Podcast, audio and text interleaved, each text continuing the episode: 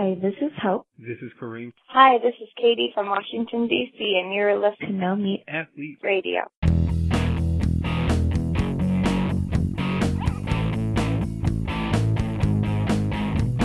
Kris Carr, um, thank you so much for spending your afternoon with us. Um, welcome to the podcast. I'm so excited for this conversation. Um, you need no introduction, but for those who aren't familiar with your your background, you are a cancer thriver. Um, I'm pretty sure you actually made up that term, um, so it's now popularized. But you're you're the innovator behind it. Of course, a wellness advocate, author, a motivational speaker. Um, you have been featured. I was I was joking that um, on the Oprah Winfrey show, which I think is the pinnacle of anyone's career, right? Um, but the the list of accolades includes the Today Show, CBS, New York Times, Wall Street Journal, Vogue, Forbes, and then further down on your website, I think you have this as like the B list because you have so many people who have been impacted by you. I mean, you've truly changed all lives, including my own, as I shared with you. But Shape, Glamour, Vanity Fair, Scientific American, Prevention, Psychology Today. It's so um, awesome to have you here, and uh, and I'll I'll say more, but but welcome. Thanks, Matt. Thanks so much for having me. Um, as I shared, and just to catch up our audience, um, we found your book after my uncle had a cancer diagnosis, and it was also a stage four. There's nothing we can do for you here, um, and that is, you know, obviously a topic that we'll get into a little bit. Um, but coping with that, right, and and finding a way when someone says there is no way, obviously is one of you know the the incredible powers that that you have. And it was so amazing that you shared that with the world and and certainly helped my family out considerably. And i'd say you know despite all those public accolades the thing that i'm most impressed by is just the candor and sincerity and vulnerability with which you tell these stories um, i was going back and obviously listening to a couple of things last night and uh, you shared a story about digging ice cream out of the uh, trash and kind of scooting the the ashes of a um, cigarette to the side, and it's like, wow, she's she's laying it all out there. And by the way, I have a similar story. Today's not about me, so I will gracefully take the opportunity to not be as vulnerable and and share my trash picking story. But we all have addictions, we all have challenges, and it's so amazing when we see someone like you um, who is willing to share so openly about them. So thank you, really. Oh, thank you. I'm happy to bring my mess to the table any day. yes. That is a that is yeah, look, mess, right? Um, gives people hope because we're all messy and and like I say, it's important. So let's start with the mess, or rather when you were given this wake up call. Um, and again, I apologize for asking a question that I'm sure you've been asked a couple times before over the last two decades, but but help our audience catch up if they don't know you and your work already. Um, again, you were given a, a, cancer diagnosis and it had spread. And uh, just tell us what you felt that day and what was the next step, and just kind of walk us through that journey. Yeah. So that was 20 years ago, and I still live with cancer. So I still have stage four cancer. Tumors are in my lungs and my liver. And I was diagnosed on Valentine's Day in 2003 and I was given 10 years. The first doctor suggested a triple organ transplant, and I wouldn't be here. And so I was in a very different career at the time. I was an actor and a dancer, and my diet was based on what I should eat to stay slim for my job. It had nothing to do with nutrition. And so, yes, my Ben and Jerry's was just those were the two those were the two guides in my life at the time, Matt. those were my guys, you know. And it's yes, I was smoking cigarettes. I was I was living life hard and fast as a young 20 something living in New York City and trying to break into her dreams of being, you know, on in film and television. And um, but anyway, I had been performing since I was a kid. So I had always been on stage or or in front of cameras and and whatnot. Um, even though I was very shy, but I was creative spirit and I wasn't feeling well for quite some time, but I figured that, oh man, this is this was what 30 must feel like. you just start to get aches and pains. and uh, I kept putting it off. I kept putting off going to the doctor. I kept putting off taking care of myself. Like as as I said, I um, many of us, none of us come to this planet with an owner's manual, right? We just do the best we can. And so after a while, the pain that I was experiencing got too sharp and too constant to put off. And I went to the doctor, and that's how it started. And you know, it was such a shock to me because, first of all, I was 31 at the time. I didn't know anybody with stage four cancer, certainly not a very rare, incurable stage four cancer. And um, I didn't know where to start. I didn't know how to build a wellness team, what to eat, what to, you know, how to support myself, not only physically, but emotionally and mentally, because it's such a, as anybody who's been through a serious rupture in their lives, you know, it, it, it takes a lot of mental fortitude to, to navigate it. And, um, and that's when my wellness journey began because I finally found who I call my second in command, my my oncologist who's at Dana Farber in uh, Boston, and I've seen him for 20 years now. And he said, "You know what? I think we should watch and wait. We're not going to do anything because you have this strange sarcoma. Sometimes it can be aggressive. Sometimes it can be slow growing. Sometimes it can start slow growing and then become aggressive and we just don't know. So we're not going to just throw all these radical treatments at you that are not going to really do anything. So we're going to watch and wait and let cancer make the first move. And of course, I was like, Are you high? Like, what the F? That was not something that I expected. I thought you go in, you get it taken care of, and hopefully you make it. And I was like, watching, wait, this is this is ridiculous. Like, I'm not gonna be able to handle the waiting. And he said, in between, you learn how to watch and live, like live your life. Um, and then Matt, as you know, I was like, uh, okay. And the next stop, literally that day, was Whole Foods Market. I had no idea what to buy. I had no idea what any of those green things were. Like kale was terrifying. I'm like, that's disgusting. I'm not sure what's going to kill me, the kale or the cancer what kind of shit pickle have I found myself in? Um, but I started to buy cookbooks and I started to buy the vegetables and I started to take classes and then go get training and certifications and re- you know read and research and read and research and I began to change my diet and my lifestyle and I started to feel better even though I still have cancer and I I wasn't cured I started to feel better than I had ever felt before with cancer and so knock on wood, I still have the slow growing variety that could change one day. There still isn't a cure. Um, but we keep monitoring me and we keep monitoring the progress of the research and the treatment options. And what I keep doing is watching and living and taking care of myself. And at this point, teaching other people how to do the same. Wow, amazing. And I love that kale statement. I remember it, maybe it was in your book or documentary that you know not sure if it's cancer or kale that's going to take me out but it's true right in 2003 it was a very different time where why whole foods? Was it your oncologist that suggested it or did you just the universe was sending you a signal that said fruits and vegetables can help? Like where where did this come from? Yeah i think it came from my intuition because i just figured i needed to control something because i felt so out of control. And the only thing I could really control uh, that I thought about at that time was what I put in my mouth. And mm. I didn't feel well. My diet was pretty crappy. Um, I knew when I didn't feel well with the things that I was eating, you know what I mean? And I thought, well, first and foremost, let's clean that up because it's like not fair to do this to your body. This is like what I was saying to myself. Um, to continue to eat all this crappy food and not take care of yourself when your body is clearly struggling. So, what's the most thoughtful and compassionate thing you can do? Where can you put this energy? You know, you want to participate. I wanted to help myself. I wanted something to do because, Matt, I am a doer. I like a list, you know, and and so I just started there and gave myself one.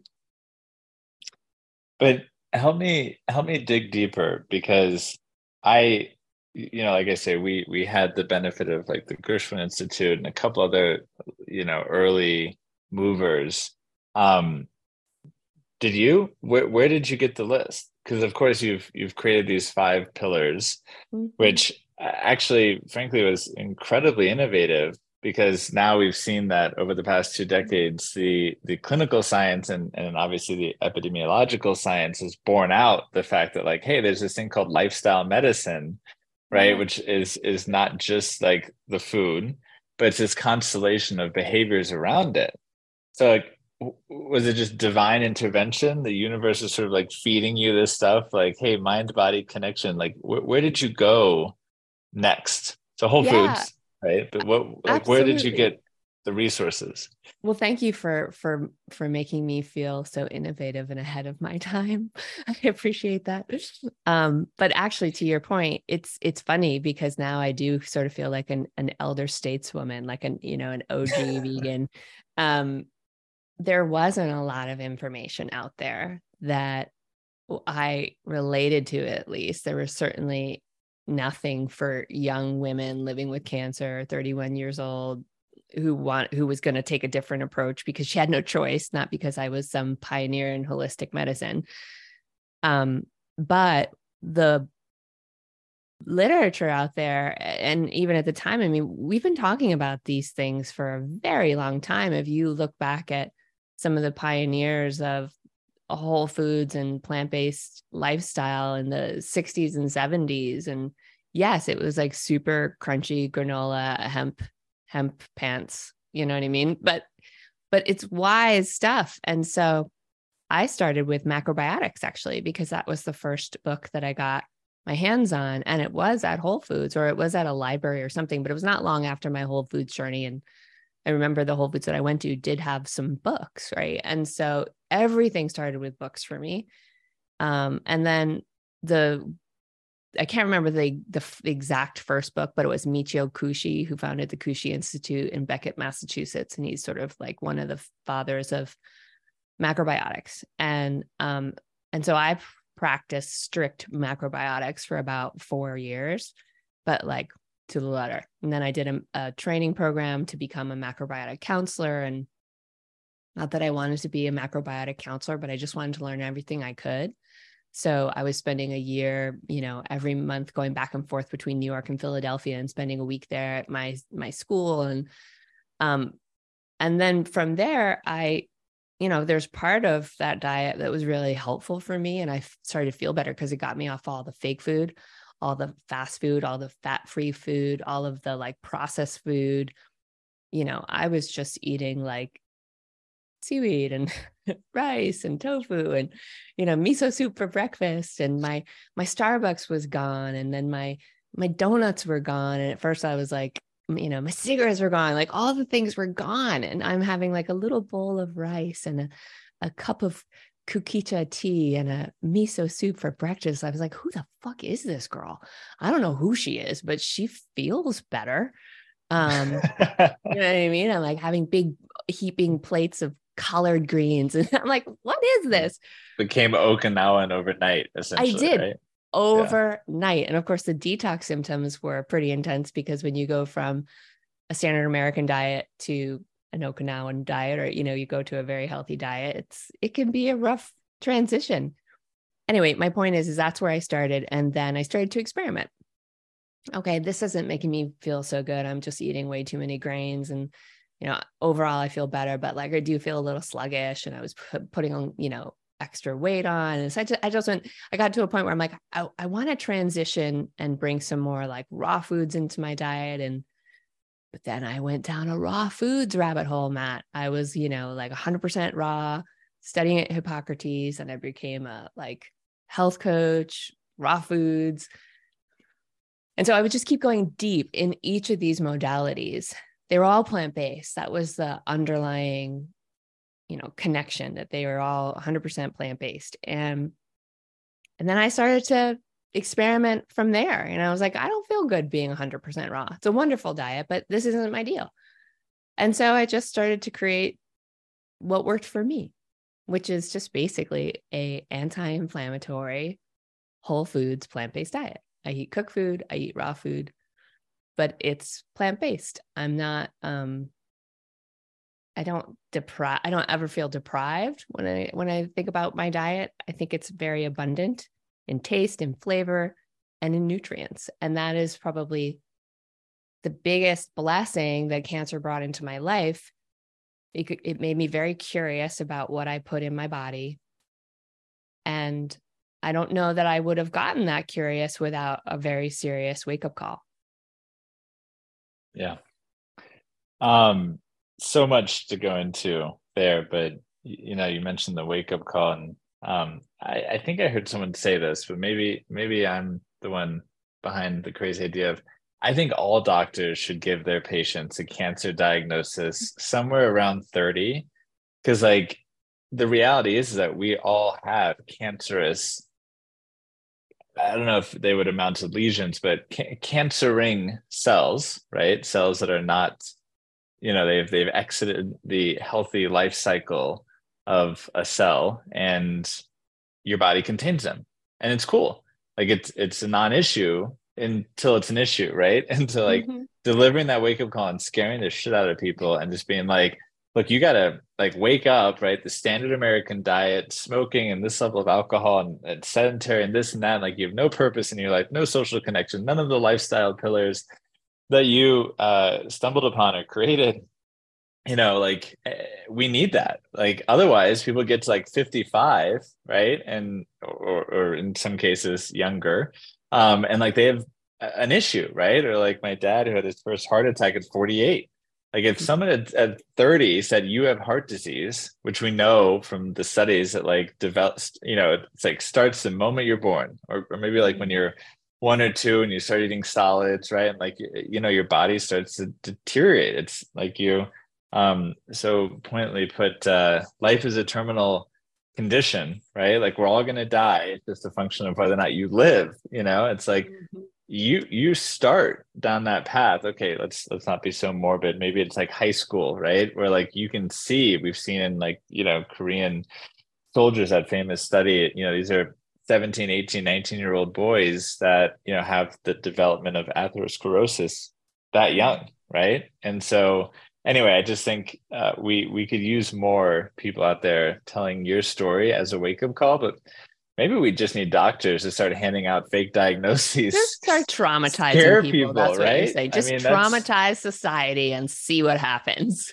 I mean, it kind of works, you know. I mean, I had my own health scare, but but again, we'll we'll uh, we'll focus this story on you. Um, so you used a couple different uh, words like vegan and plant based, and then whole foods plant based. Um, I'm, I'm curious if you don't mind, and and it's such a um, you know, there's so much dogmatism and extremism as you experience, as I did too. You know, you go down the rabbit's hole into the raw uh, food, uh, vegan, right? And you, you know, and and then you know, you kind of step back and say, like, well, look at the blue zones, right? And look at yeah. some really solid data which doesn't have any of those extremes, right? Mm-hmm. And so, you know, we're we're writing a book on that topic, so I'm going to try not to go off on a on a tangent, but I'm just curious if if you can talk a little bit about your diet today or then, you know, what the word vegan means, what the word plant-based means, what the word whole food plant-based means in a world that has abundant ultra processed food and if you have any social life you will you will run up against these um, quote unquote extremely unhealthy options that are plant-based right? Yeah. and so maybe you can talk about how you indulge or don't and and what that um, that mix of words means to you. Yeah that's such a great question. I don't know if anybody's ever asked me that question. So see you're ahead of the game. You're ahead of oprah there matt. You're hey. concerned about that. You're crushing. Um I'm going to tell you a little story and then I'm going to explain what my diet is like. And then I'm going to talk about what I share with people. So I have a membership with thousands of people and I've been teaching a healthy lifestyle for, you know, quite some time now. But I remember when I was, you know, at the height of my ve- let's call it veganism and I was I'd bring a soapbox with me everywhere I went. And I'd You're the only stand- one. I've never I've never heard that. never any- any of us? No. I'd stand on that soapbox. And I remember when I went home for Thanksgiving one year, and I read about this in my new book. And um, I was very passionate about this lifestyle. And my parents were on board, and I was still macrobiotic at the time. And, you know, they made a whole like macrobiotic Thanksgiving, which is, by the way, not easy. Um, and then the turkey comes out for them. And for whatever reason, you know, I decided it was a perfect time to give a lecture on my soapbox, you know, probably about like the interconnection of the environment and, you know, animal welfare and like all this kind of thing at this at the Thanksgiving table. Not that we shouldn't be having those conversations, but I'm sitting there with my family who loves me very much. And they've just made this beautiful macrobiotic Thanksgiving, which by the way, not many people would have done. And my dad just said, he took me aside after dinner and he said, Hey, I know you're really passionate about this stuff. And we're up for trying a lot of it too. Not all of it, but a lot of it. But if you want your message to reach people far and wide, you can't hit them over the head with it. You have to meet people where they are. Right. And in my book, I write translation, don't be a dick and ruin Thanksgiving. Like, and that stuck with me and it continues to stick with me. It's one of the reasons why when I teach an anti inflammatory, plant forward, plant strong, more plant diet, you meet people where they are. That is my philosophy because if I can help people eat more plants and less processed foods, then I have made a big impact. It's not about doing anything 100% unless you're called for whatever kind of 100% is right for you and inspires you and and and, you're passionate about because if it's something you feel crappy about you feel forced to do or you feel afraid that if you don't do it the way the latest hacker influencer influencer you know dietitian du jour says you should do it you don't feel passionate about that. You're flooding your body with stress right? And stress creates what? Inflammation. And inflammation is what? Probably the number one killer. All roads lead back to it. So don't be a hmm. dick and ruin Thanksgiving for yourself. No, can you start where you are? Can you improve what you're eating and you know how you're feeling and how you're taking care of yourself while still prioritizing joy in your life? That's the most important thing, you know. And so that's the place, that's the posture that I take when I'm teaching anything about diet because I've been doing this long enough where and I know for myself coming in hard and coming in hot usually backfires.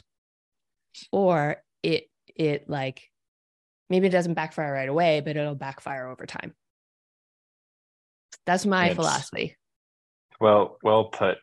Um, and certainly a philosophy I shared, although yeah, it's a it's a daily practice to try not to come in hard and heavy and you know, um, because if you get passionate about it and you want to help people, right? But but to your point, you know, if we can just get I've always said we can get 80% of people, or I should say, if we can get people to eat 80% plants, that would still probably be about 10x the number of plants they're getting in a day. So like let's just start there. And if we can get them from 80 to 100, fantastic. But like the the environmental, obviously the the animal welfare and then the human health improvements that we would see if we could just get people to eat even 50% plant-based come Yeah. on you know i mean it'd be remarkable um yeah But- completely life changing we'll we'll continue that battle. Um, I want to just focus one more uh, moment on food, um, and and maybe you, you mentioned processed food, and I think there is a growing um, there's growing evidence, and there's also growing awareness that ultra processed food, or maybe just processed food, um, is is truly one of the worst things in our diet.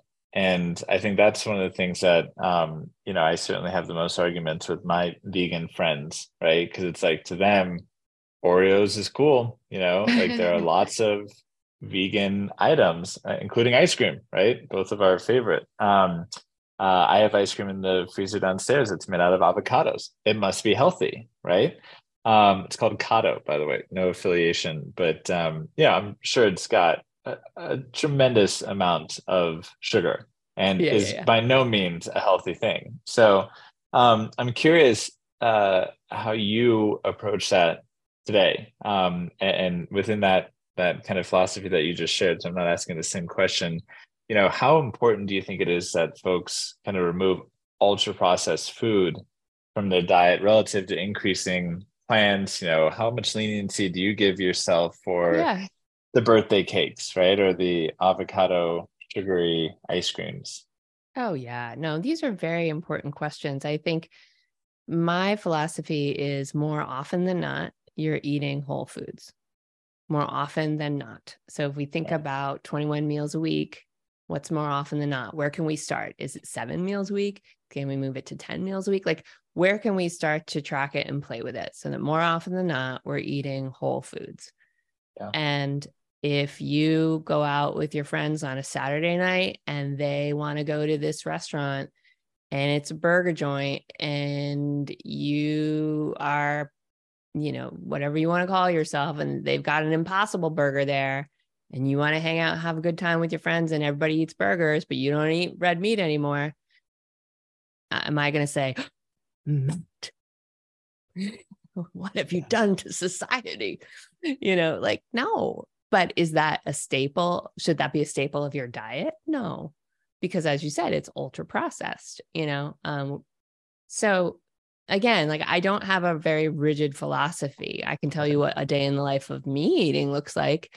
Um, but on my birthday, am I going to have cake? 100%.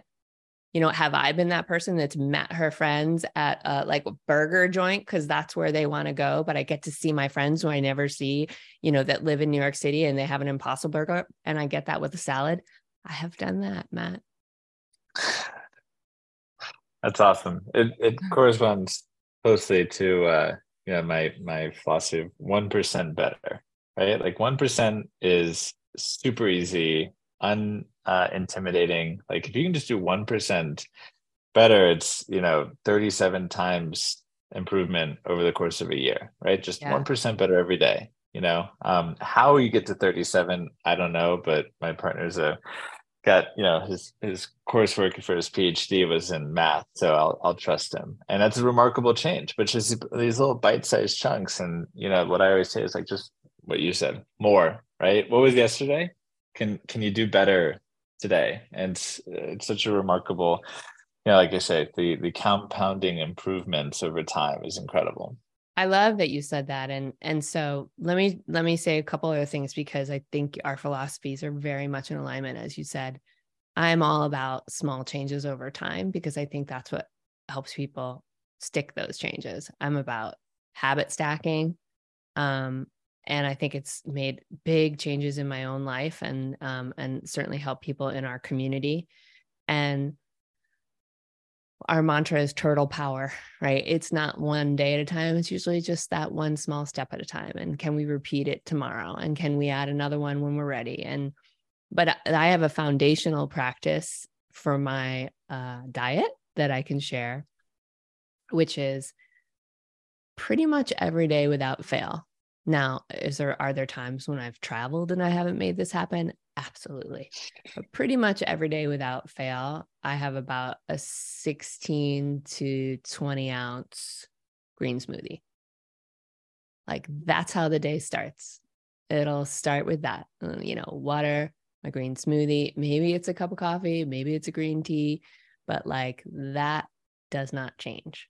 Right. So I'm getting all of my phytochemicals. I'm getting that'll have avocado, it'll have banana, it'll have blueberries, it'll have whatever green du jour I have. It might have a plant based protein in it, although more often than not, it doesn't. It has hemp seeds and it has, um, you know, almond butter or cashews. It's a very hearty meal and it will usually get me to lunch. And if I'm hungry, I'll have like some hummus with either like Mary's crackers because I like them or like celery, you know, and now, am I eating other foods? About do I love quinoa? Do I love tempeh, tofu, beans? I love my heart, the heartiest bean chili that I make with potatoes and like all the good stuff. I love all that. But the smoothie, I'd say, is like no matter what, I have started my day um, in a super healthy way. And then it can kind of build from there. Um, I don't eat late at night. My dinner is usually like the lightest meal. So my dinner will usually be a huge kitchen sink salad. My my lunch is usually the heaviest meal of the day. Um, and I drink a lot of water, Matt. It's it's it's not it's not hard. Um, yeah. But it does take some consistency and it just kind of takes some practice because not every recipe that you try out of the gate is a recipe that you're going to like. So being willing to try things and cook things and experiment with things and alter ingredients until you do. Um, I think it's just about not giving up. And then when you decide to like, you know, 80% of the time you're on track, 50% of the time you're on whatever your track is, you know, and the, you have those moments where you go out and you experiment or you're, you know, have a glass of wine with your friend, like more often than not, when you have a strong foundation, a, a strong foundational practice, dietary practice, you don't feel as much of the ill effects of those digressions. Yeah. I love, you know, so much of what you said resonates, including the hearty bean chili, which I'm on a, a five day fast um, and uh, really kind of cuts me to the core because I'm like, that sounds delicious, oh, hearty. So um, but the smoothie, the smoothie is probably a hack I, I picked up from you, if I'm being honest. Um, because I that's like my prior to 3 p.m. You know, I just work off of. I generally don't eat in the morning. I just find that I um work better if I just have mm. tea and you know that and depending you know so then I'll work out um, or run or whatever it might be and then have my first sort of meal, whatever that is, and it's a smoothie always. Um, my smoothies I get made fun of a lot, so I'll just share with you quickly um, that the uh, um, you don't need protein all the time, particularly not if you're not you know actively trying to gain weight. And so I've taken to adding beans to my smoothie, Ooh. and people really make fun of me. Um, and don't get me wrong, I've also added things like lentils, garbanzo beans, uh, you know, like, and those will change the the taste of your smoothie. Um, so you got to be careful there. Uh, a butter bean, you know, some of those white beans, like they they mix in a little bit better. Um, but uh, it is it's a great hack, right? Like you can get a lot of great nutrients packed into um, a small amount of space and, and kind of check that box. So that's beautiful. Uh, mine are, you know, like I say, 64 ounces and generally brown because like I'll just throw anything at broccoli. Broccoli is, I'm sure you've tried it. I'm sure you've tried it. And it oh, I've dreadful. tried it. I have not tried beans though. So challenge on. I am going to oh, yeah. put some beans and I'm going to be like, I need you to try this recipe. I'm going to just slide it over to you. Um, yeah. That's wild. That's great. But you, but you probably you probably focus on the taste more than I do, and this this actually arose because, um, you know, if if I'm in a phase where I'm like, yeah, you know, I'm gonna put on some muscle, or I'm training for a, a an endurance uh, event or something to that effect, and I want to get more protein, it's it's actually pretty hard to get to, you know, kind of uh, mainstream medical recommendations for for protein. And I, i'm not going to go on a soapbox myself on on what's best for longevity or after 65 to prevent sarcopenia or or what i aim for if i am trying to build muscle. Um, but i wanted to see if i could do it with uh, whole foods only. And the only way i could get there is like three or four cans of beans or lentils or you know legumes yeah. in general like every day right? It was like that hearty green chili, right? And then it's like a whole can of beans in a smoothie, and like I mean, it was just it was it was rough, and like a whole side of tempeh. I mean. So anyway, not to uh, apologies for the the no, tangent, but um, fascinating. Yeah, and uh, you can get a lot of protein if you're willing to eat that many beans. Um, and thankfully, my my digestive tract uh, worked. But everyone I tell it to is like, "What?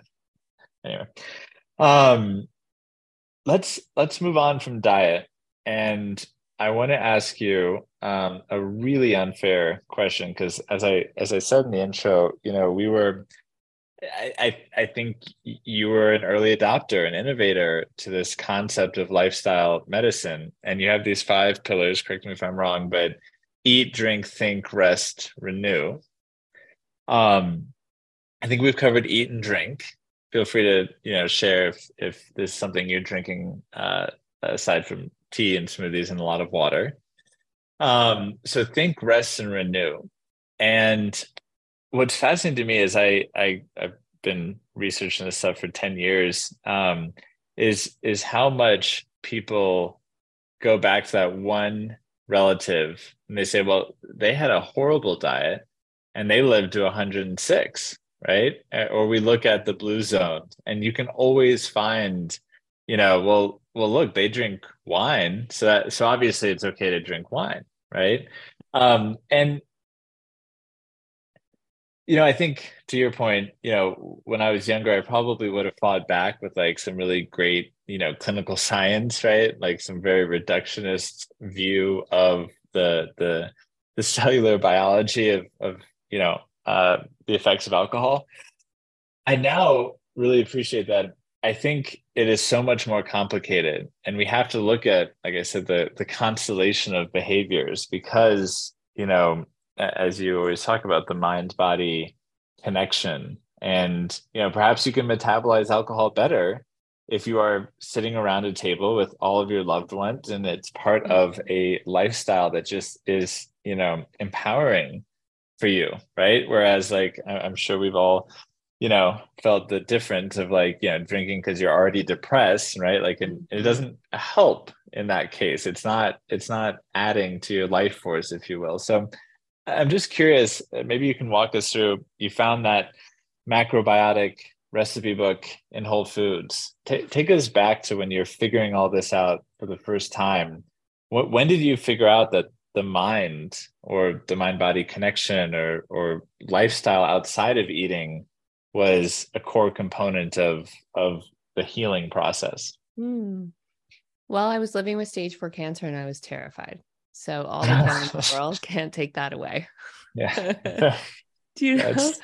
So for me it was about a mental lifeline. I was like okay if i'm going to go the distance with these lifestyle changes and with this new life that I find myself in because I, you know, I thought my life would be very different. I thought I was going in a I thought it would be different.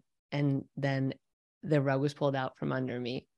And at the time, there was a lot of grief around that. And it was grief that I didn't really know how to process or experience, and an enormous amount of anxiety and depression and fear and you know, feeling like I was living with a ticking time bomb, or that I had to put my life on hold until cancer went away, or that I would never find somebody who would love me, who would want to be with me, marry me, you know, plan a life with me because you know, who wants to plan a life with a cancer patient? Like these are the things going through my mind. And here I am cooking healthy food and eating healthy food and doing healthy things. And but this was the underlying terrain um, that I was putting all these healthy things into. And so I hauled my ass to New Mexico and I ended up spending a lot of time at a Zen monastery. And in that time, I started to learn how to meditate. And that was the first opportunity that I ever experienced where I could actually learn what it's like to be in the present moment and find tools and develop tools and learn about practices that would take me out of my future tripping fear based ruminations, um, which are all very understandable. No judgment there. Also, there's a reason why we have these things, right? Our, it's, there's none of our emotions are um, meant to be amputated. In fact, we can't amputate any of them and expect to be whole. They all serve a purpose. And ultimately, each and every one of them is information. Just like food is information for your body, emotions are information. as well. And so through that, I started to be able to go, okay, right now in this moment, I'm not dying of cancer. Right now in this moment, I haven't been rejected by my future husband because he found out I have 24 tumors in my body. Right now in this moment, I am here. My butt is in the chair. I'm talking to my new friend, Matt. It's a beautiful day outside. I have a seltzer with a little splash of grapefruit juice in a vintage champagne glass in case I get a little parched. It's a great glass. Thank you. Right now, all is well. So I'm bringing myself back from the stories that I can tell myself into what's actually happening right now. And yeah. in that place, I'm able to do what? Come back to my joy, be in alignment with myself, and make better decisions. So if I'm in that place, I'm in fight or flight as opposed to rest and digest, you know, and something really big is happening in my life. And I've got some big decisions to make in business with my oncologist, with a loved one's health proxy. Like when you are in that place of fight or flight and you're not able to come back to that grounded, centered alignment with yourself, it's very hard to make those decisions. And oftentimes we live in a place of overwhelm and, and mental flooding. And so that was the seed for me because, you know, the food started to come together, but boy, oh boy, this was falling apart. Right. Yeah. Um, I have a list of questions on habit change and you know supporting corporations but i have a feeling we're going to spend the balance of our time together on this mindfulness topic and, and getting to your your new book which i have to imagine you know is is based on a lot of the the toolkit that you developed in that monastery. Um, i'll quickly just to to uh um to set expectations. I am about a 115 days into a consistent meditation practice. So I am still a newbie. Uh, I'm sure I've never been to a Zen monastery. Um, our uh, CTO um, uh, is is just one of the most thoughtful and grounded and and whole people I've ever met. And working with him for uh, six seven years now, maybe uh, uh, you know, it, it's taken some time but finally you know like you say everyone hits some rock bottom whatever that might look like and then you look for that tool to get you out right? And for you it was this this panoply of solutions. Um you know for me i i had to start doing this this more inner work. And uh, i love what you said about you know the information of these emotions because it's it's true and i'm going to rip off sam harris who um, mm-hmm. has a great app to teach people.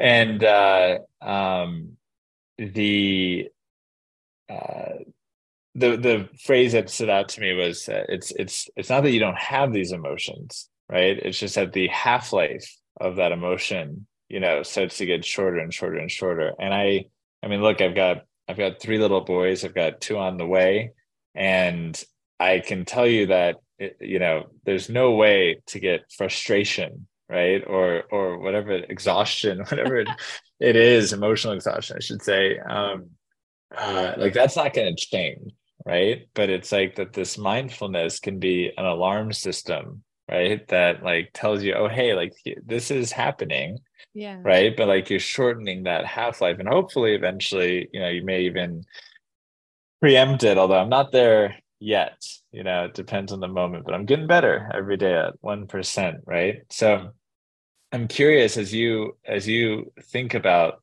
um that that zen monastery and and as we look around us in this like mental health crisis right? Where i think it's as much as one out of two high school girls has experienced hopelessness.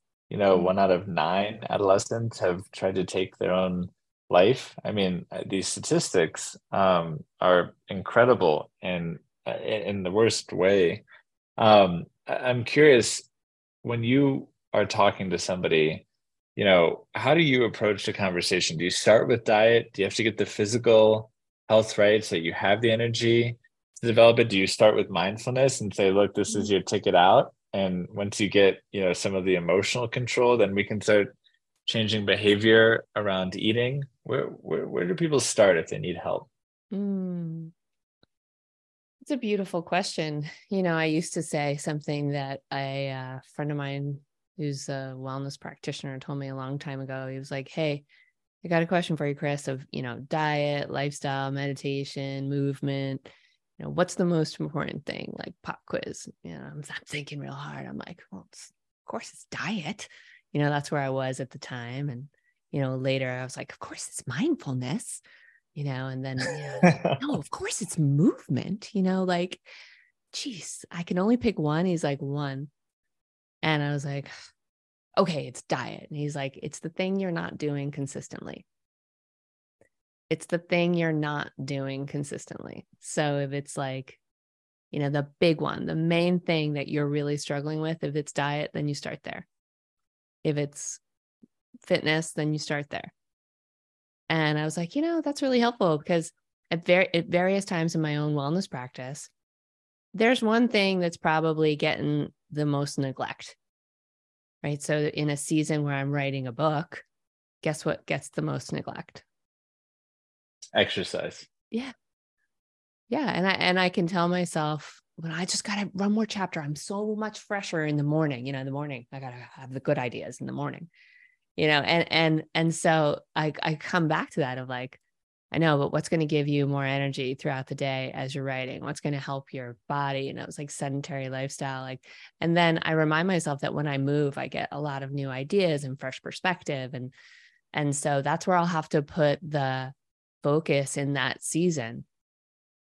So I'm always changing, right? Sometimes it's my sleep, you know, sometimes it's some something else. So it's like, what's the thing that's like getting the least amount of attention? um, or what's the practice that maybe you feel like you're neglecting the most put your focus there um, without beating yourself up because beating yourself up creates more dis-ease more inflammation more stress hormones and you know you're spending all this good money on all your supplements and all your good things and then you're flooding your body with stress hormones because you're beating yourself up because you think you're not doing it good enough. It's like whoa whoa whoa whoa whoa. Don't flush your cash down the toilet. Let's sort that out. Yeah. You know and so that's that's one approach. Another approach that i would take because you know some people resonate with one philosophy or one way in so you're always trying to find the way in and you as the individual listening have to find your own way into your psyche. What's the thing that's going to light you up that's going to get you lit that's going to get you going? Might be something matt says might be something i say it might be something somebody else says but like what's the one thing? Right now what i would say the one thing is is to begin with radical fierce friendship. So building that fierce radical friendship with yourself so when you think about the epidemic of loneliness and you think about how disconnected we are as a culture and as a society and you think about all of the how do i even say it you know like yeah not to bring politics or anything in, but you think about where we are as a society where we're so um, polarized. And you can imagine how easy it is for each and every one of us to feel less connected. We think about the wonders of technology and social media and all the, and AI and all, all of the things that have a good side and, and a and a very difficult side too. But what's the constant in all of that? It's you you are the constant. What's the constant relationship? Of course, many p- people believe in a relationship with, you know, a higher power. I'm not talking about that. I'm talking about the physical relationship that you have in this life is you. And so when I think about the epidemic of loneliness, sometimes I I I wonder how much time people are actually spending getting to know themselves first and foremost getting to know their own lives getting to know their own likes rather getting to know their own preferences developing that compassionate relationship with self so that wherever you go there you are and you're never alone you know that is something that's very very central to my lifestyle practice and i remember the day it started matt I'll just tell you one more piece here if you're interested. Yeah. Yeah, I am. I um I remember the going into a CAT scan bed and you know, you're at the cancer hospital and you've got all these you're hooked up to all these different things and I'm getting scanned and getting checked under the hood. Let's see eh, what which tumors are being naughty, which tumors are being nice, like what's happening? Is everybody playing playing well together? And you know, they put the big lead vest on you and then they what do they do? They scamper out of the room and they go behind glass and then you know you go into the the the CAT scan bed and they tell you to breathe and whatnot. When it's over, when it's safe, when radiation isn't blasting through your body, they come back in, they take the the big lead blanket off, and you know, off you go. So the nurse puts the lead blanket on me, scampers out of the room, and I laugh and I say to myself, It's just you, kid. You know, it's just me and you. You know, you got this. Like, I'm not going anywhere, no matter what the news is. We're going to figure it out and I had that moment where I did not feel alone. It, it's like this moment where I literally was like, it's just me and you, kid. And that voice is the voice that I've continued to cultivate um, that honestly never leads me astray. That's a beautiful story. Um, and I've always thought about the fact that you know we shouldn't worry about the radiation, although they all seem to be worried about the radiation. But that's that's a fashion point. Um, was this after your time uh, at the monastery? Was after you'd cultivated a little bit of a practice? Yeah, and and and the begin and so here's the thing anybody listening like what matt was saying is you know you're on a practice on your own and you don't have to go to a monastery or you don't have to um you know extract extract yourself from society and live with a loincloth in the himalayan mountains. Like there's so much access that we have these days. Um even you know i i talked about technology earlier but like so many like sam harris like there's so many mindful communities and apps and you know even a timer that you can set on your phone once you get a, a few of the basics under your belt. Um but yes, that was uh, it was planted there and then it grew. Yeah. Yeah, like you need you need the aha moment one one way or the other, but there's a lot of ways to to get there and can't necessarily will it into existence, right? Um uh, yeah, you can't. And and for me at the time it was just like I was just surrounded by radiant monks and I was like you shaved your head. You live this very simple life in robes. And I actually don't think I've ever seen happier people in my life. Like, yeah. What's your secret? yeah.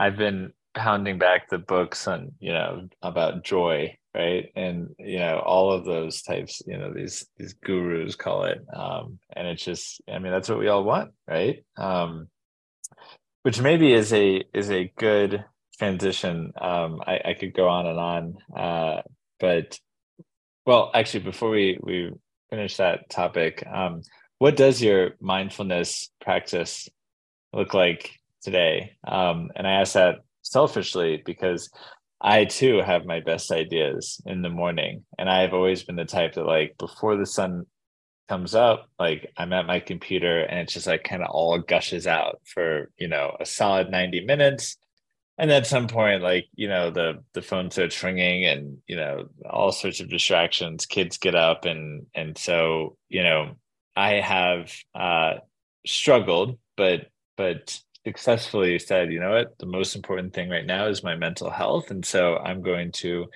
sit during those prime hours that i would have never uh given away in the past. And and then i start the day and it's it's been a radical change. Um, but like I said, we are starting this new book project, and so I'm I'm thinking a little bit about how I'm going to structure my day, and I'd love to know more about yours. Mm, that's beautiful. Yeah. Um, as much as I want to like have tea and talk to my husband every morning, and like when we do talk, we always do what we call our gratitudes, or we call them gins. Actually, like, hey, you want to do gins? Want to have gin for breakfast? And I'm like, yes, I would love gin. And so gin as, to us is gratitude and wins. So we do three gratitudes or wins, or it can be a combination. And we do that every day. Um, but more often than not, I get up first and then I'll go to my office and I just have the first 30 minutes by myself. And I usually read something inspirational that feels like, oh, it's connecting me to my spirit. Yes, that's what this is about being here. And then I do a 10 to 15 minute meditation practice. And it's very, very simple and it works with my day sometimes matt i find myself like okay the first part is the inspirational text and i'll grab a book and i'll be like damn it this isn't inspirational you know i start judging the book not inspirational enough this is my 15 minutes you know and then i laugh and i just will be like oh, dude this is the practice right? And i'll just spend a couple minutes in silence you know? Um my mom just finished a 90 day practice where she she does it with a match like a kitchen match. And every day she strikes the match and she waits for it to burn all the way down while setting the intention for the day and the in- intention for that 90 day period. This is where i want to put my energy. This is how i want to elevate my life. You know this is the deeper connection i want to experience. And then lights the match and the match burns and it's the end of the practice once it's burned completely right? So it doesn't have to be complicated. It could be as simple yeah. as lighting a match. It's awesome. Yeah. You answered my question in some way but i'm going to ask it anyway um, how do you decide what to look at in the morning like, do you have a, a feed of inspiration? Because that was my assumption is that you've got this like daily stoicism feed or like, like something coming through to like give you an endless source of inspiration. Um, but it sounds like sometimes you just pull it off the the bookshelf and it doesn't play out for you. I always pull it off the bookshelf because I live in a digital world and I'm a writer. So I spend, whether I'm creating a course or creating content for my membership or writing the latest book, you know what I mean, or doing an interview or whatever, I'm always writing, I'm always editing copy, creating copy, and um, creating scripts for videos and whatnot. So when I'm doing my my connection time, it's always a book. It's it's never digital. Um, so I awesome. just go to the shelf and I'm like, who needs to say something today? Oh, it's Rick Rubin. Hi, Rick. that is that is so funny that you brought up Rick Rubin because I had just recently come across him, and uh, um, I don't have the uh, self confidence that he does uh, at, at his late stage in this game.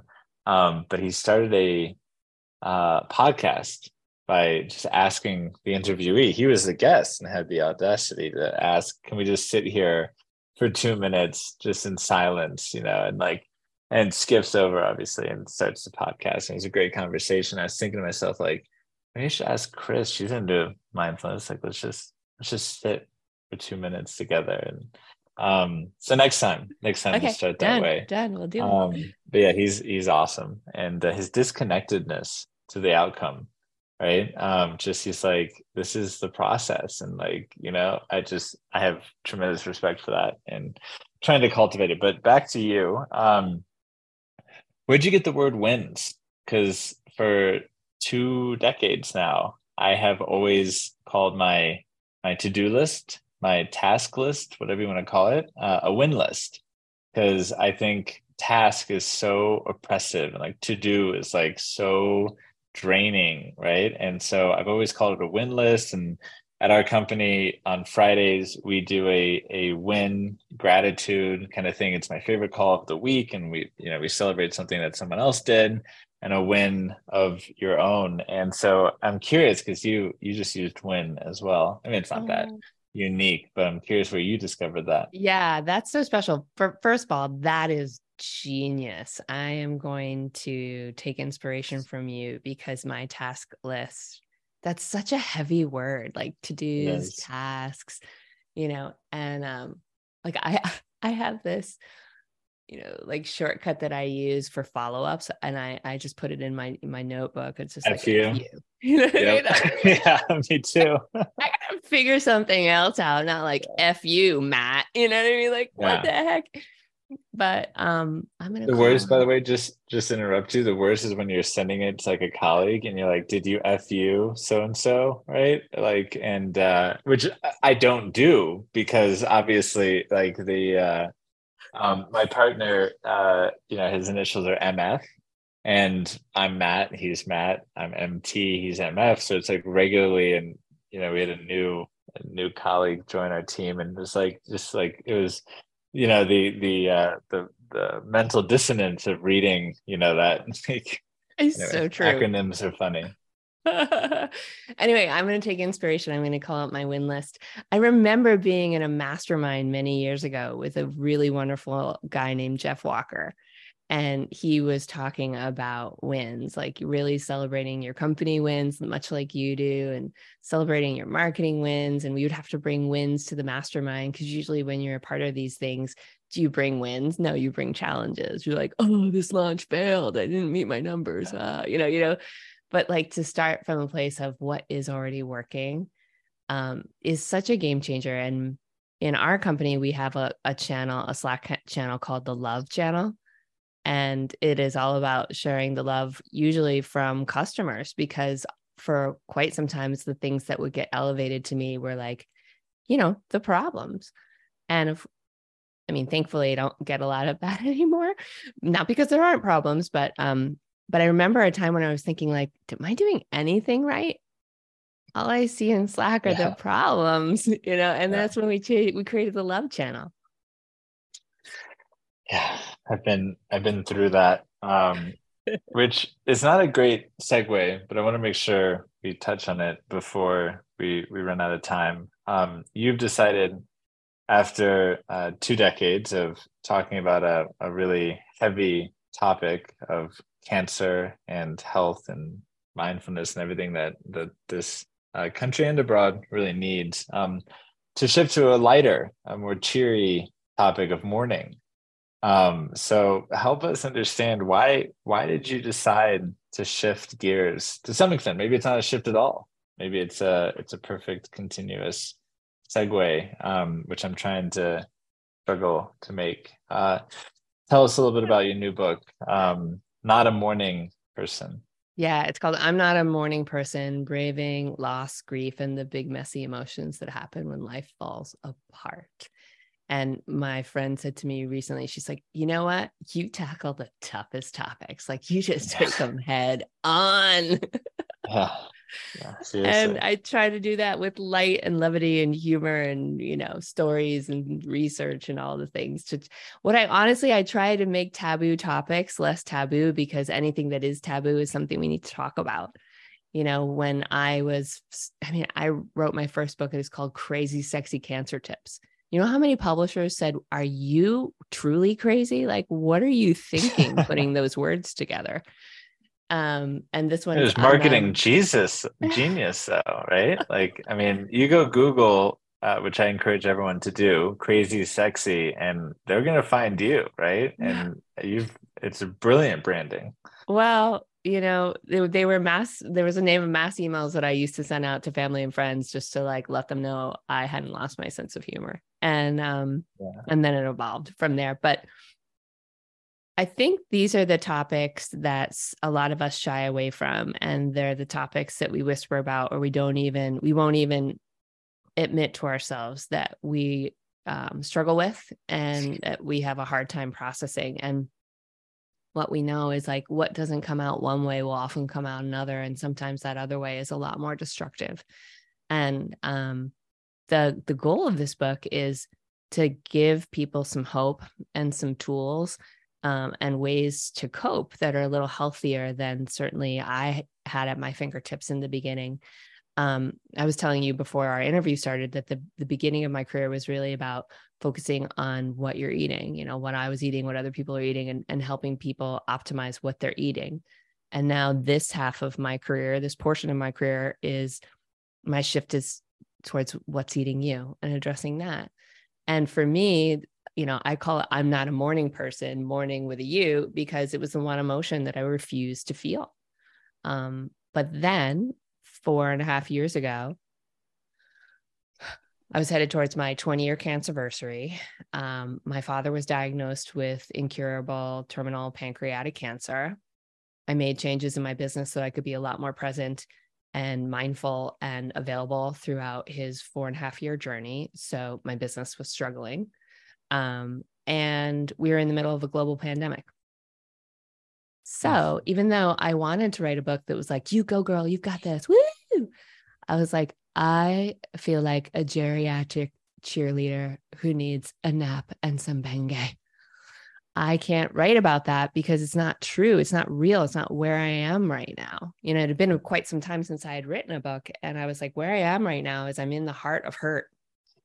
And I want to find a way to navigate through this um, experience and share what I have learned. And so each chapter is kind of like a different emotion or a different experience that you may go through when the shit hits the fan um, and life falls apart and some stories and experience and resources for you to navigate it with a little more self-compassion.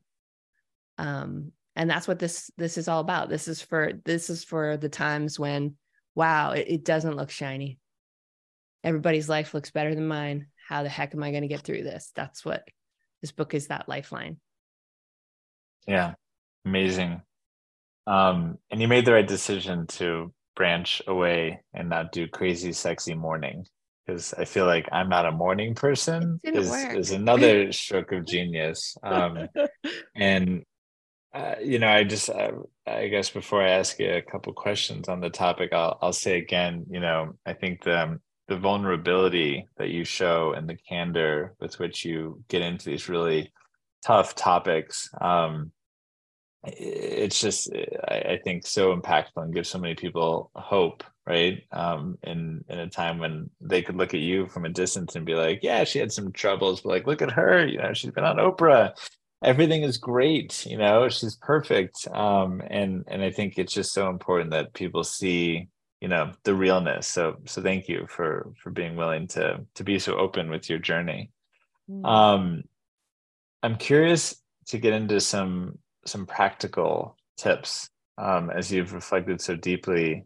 Um, if somebody knows that something is eating away at them, as you said, you know, um, because we all have our our thing, right? We've mm-hmm. all got mm-hmm. stuff. Um, and I think so much life has to, uh, you know, kind of evolve for you to even start to chip away. And like, you know, probably most people never figure it out what it was you know and and i'm not asking you to get too freudian you know but i'm curious like what what do people do to figure out if they don't know right like if you're in a toxic relationship right it may be hard to admit it may be hard to change but you probably know right like that this is the issue you know like mm-hmm. but what about the people who who everything seems to be great and yet they know they haven't processed that trauma from childhood they mm-hmm. they maybe haven't figured out you know that, that they're not living their their true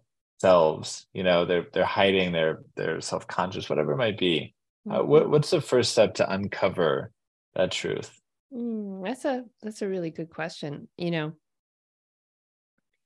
i think it comes back to that that deep friendship with yourself um, and and developing that whatever that looks like for you because the the very first step is the willingness to look.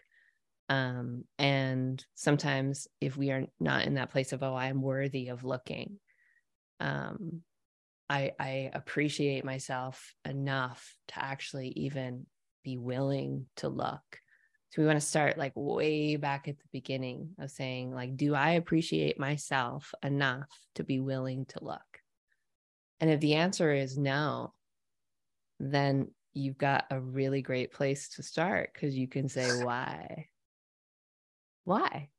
Right. And so the more curious we get, I think the more our willingness starts to change.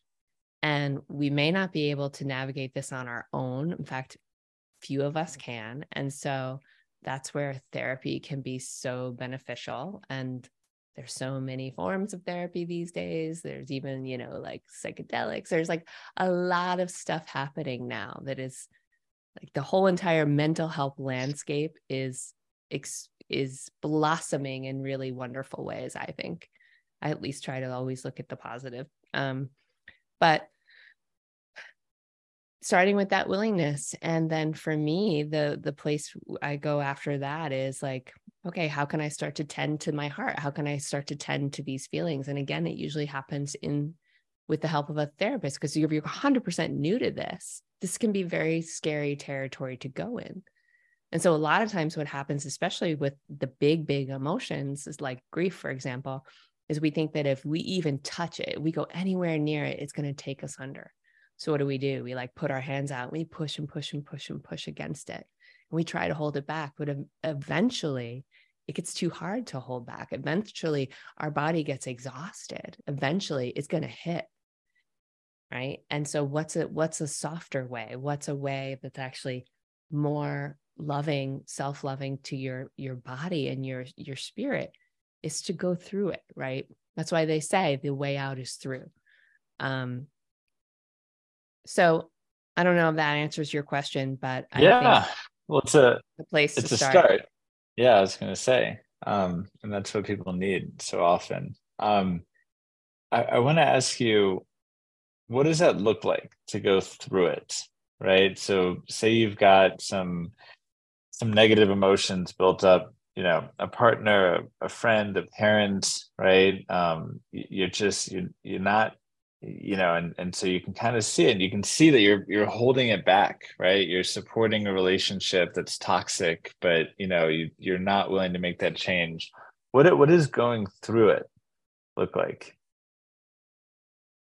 well, I can share a quick story with you. I remember I was talking to a friend and they were struggling with a partner. And in that struggle, there was a lot of pain. There was a lot of tears. There was a lot of, you know, reason valid reasons um, why this person would feel very hurt and um, a lot of resistance a lot of you know we we keep ourselves stuck in some ways and so th- there's just a whole lot going on. It was very complicated and complex like many relationships are.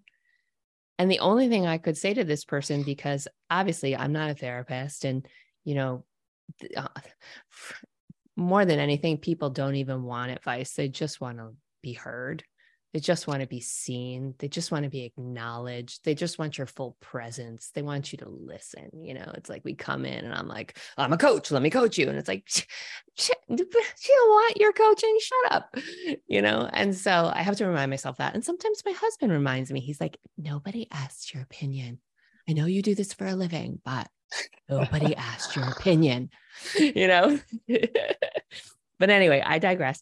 Um, I said to her, I was like, can you start by setting an intention for what you want out of this relationship? And can that intention be your guide? Because if your intention is to heal the relationship, then we're going to go at it in a very different way if your intention ultimately is to be free of the relationship, then that's going to take us in a different way. So if that's your amazing. intention is to heal this relationship, let's just get super clear about that first and foremost. this is why I have to screenshot timestamps because otherwise I'm I'm writing and not listening to you. But I want to go back because there's so much wisdom here. Um, that's a beautiful idea. And and i think will help a lot of people because you know the the people and the environment we surround ourselves with have such an impact on our happiness every single day. And that's why i wanted to ask you about relationships because um, we can always find one in our life that can be better uh, if not many. Um, what about loss? Just mm-hmm. picking the other big topic where do people start to go through right? They're they're holding this loss on their shoulders it's on their mind. They can't get free of these emotions. Where how do people begin to go through that?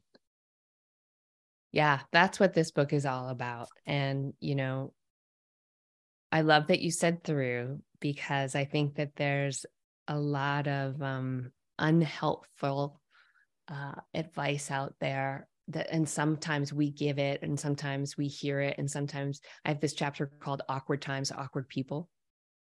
And it's it's the things that we say that can actually make things worse for folks with and we are we don't intentionally do it because i do believe that we are all innately good humans. But when it comes to the big stuff like few of us have those tools. Did your parents teach you about grief? Did they teach you about loss? Did they teach you about you know emotional intelligence regulation? Like mine didn't. I mean maybe yours did you know but mine didn't. Self-taught here. Yeah. Totally self-taught. And so you know i remember saying things to people that were hurting that like i would never say now because i just know a lot more you know yeah. and i know the things that have been said to me. I know the things that people in my audience have shared with me like oh don't worry you're young you'll have another baby. I wanted this baby right? Oh don't worry there's so many other fish in the sea. I don't want fish i want my person. You know there's there's a lot of things and there's a lot of like grief bombs that we need to learn how to navigate and um so where do we begin first and foremost i think for for me it's always beginning from that place of saying there there is no time when i'm going to necessarily be over this like it's not black and white it's not binary it's sort of like my experience with cancer. There was a time I was trying to cure myself. I thought I could never talk to somebody like Matt unless I'm completely cured because I'm going to be on his podcast and that's a really special opportunity. So I have to have a very victorious story. Otherwise, it won't be good enough. Right. And you can see where that gets us when we're in that mindset. Mm.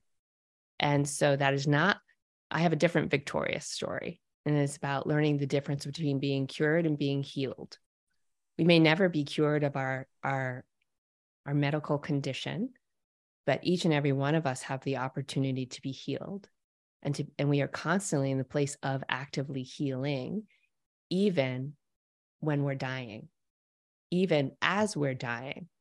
And so it's a very expansive opportunity and experience for us. And so getting out of that binary way of thinking and realizing that these are all parts of ourselves. Grief is there for a reason ruptures happen. None of us can avoid them.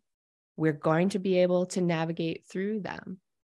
Right. But it doesn't mean that it'll be over, past, victorious. You know, there's a winner, there's a loser. Um, it means that this piece may come forward with you and you can build joy and new meaning and new friendships and new life around that hurt. It doesn't have to completely be gone for you to keep living. And to me, that's the most radical shift in thinking. Cause it's like yeah. we live in that that mindset of like when this is over, then I'll live. Yeah. Wow. It's it's so beautiful. And I clearly mismanaged the clock because yeah. we're gonna run out of time. We're opening up some some topics that we're gonna have to have you back um, and uh, dig in to to healing versus cured and and mourning right um i just want to make sure to say you know i i actually think that had um want to be really careful with my words but i'll say it anyway. Uh you know i think if you had cured quote unquote cured your cancer um i'm not sure it would be as victorious right? Um because i i really think that the beauty and and the power i mean it, certainly for me i can speak with with all sincerity that you know the the um the fact that you still show up right and that you you've figured out this way to to be happy and and to live out your mission to help people to be of service right despite the fact right that that you're dealing with this this burden, right? I mean, it has to be. We've, we've all got our stuff, right? But like, but you're not letting it keep you down, right? And had you cured your cancer through chemo and radiation, a little surgery, and like, bam, you're done. Three years later, and like now you're you're still a cancer thriver, right? But like, it, it's different, right? Like you you are carrying a weight that that I certainly cannot commiserate or empathize with, um, and yet you you still find a way to be so impactful in people's lives that I actually think it's it's a far more victorious story. So, for what it's worth, that's my opinion. Well, thank you, Matt. That's very kind of you. And before I say anything stupid, um, I should probably wind up the podcast. Um, I usually ask uh, a question I stole from Tim Ferriss, which is if you had a metaphorical billboard um, to get a message, one message, you have to choose just one message um, to get out there. And I've already shared the one that I, I love so much, which is, you know, life is a is a it's a terminal condition and you know uh, you will die right? But but the question is whether or not you live. That was really impactful um, when you said it. Uh, what other message can do you want to get out to the world?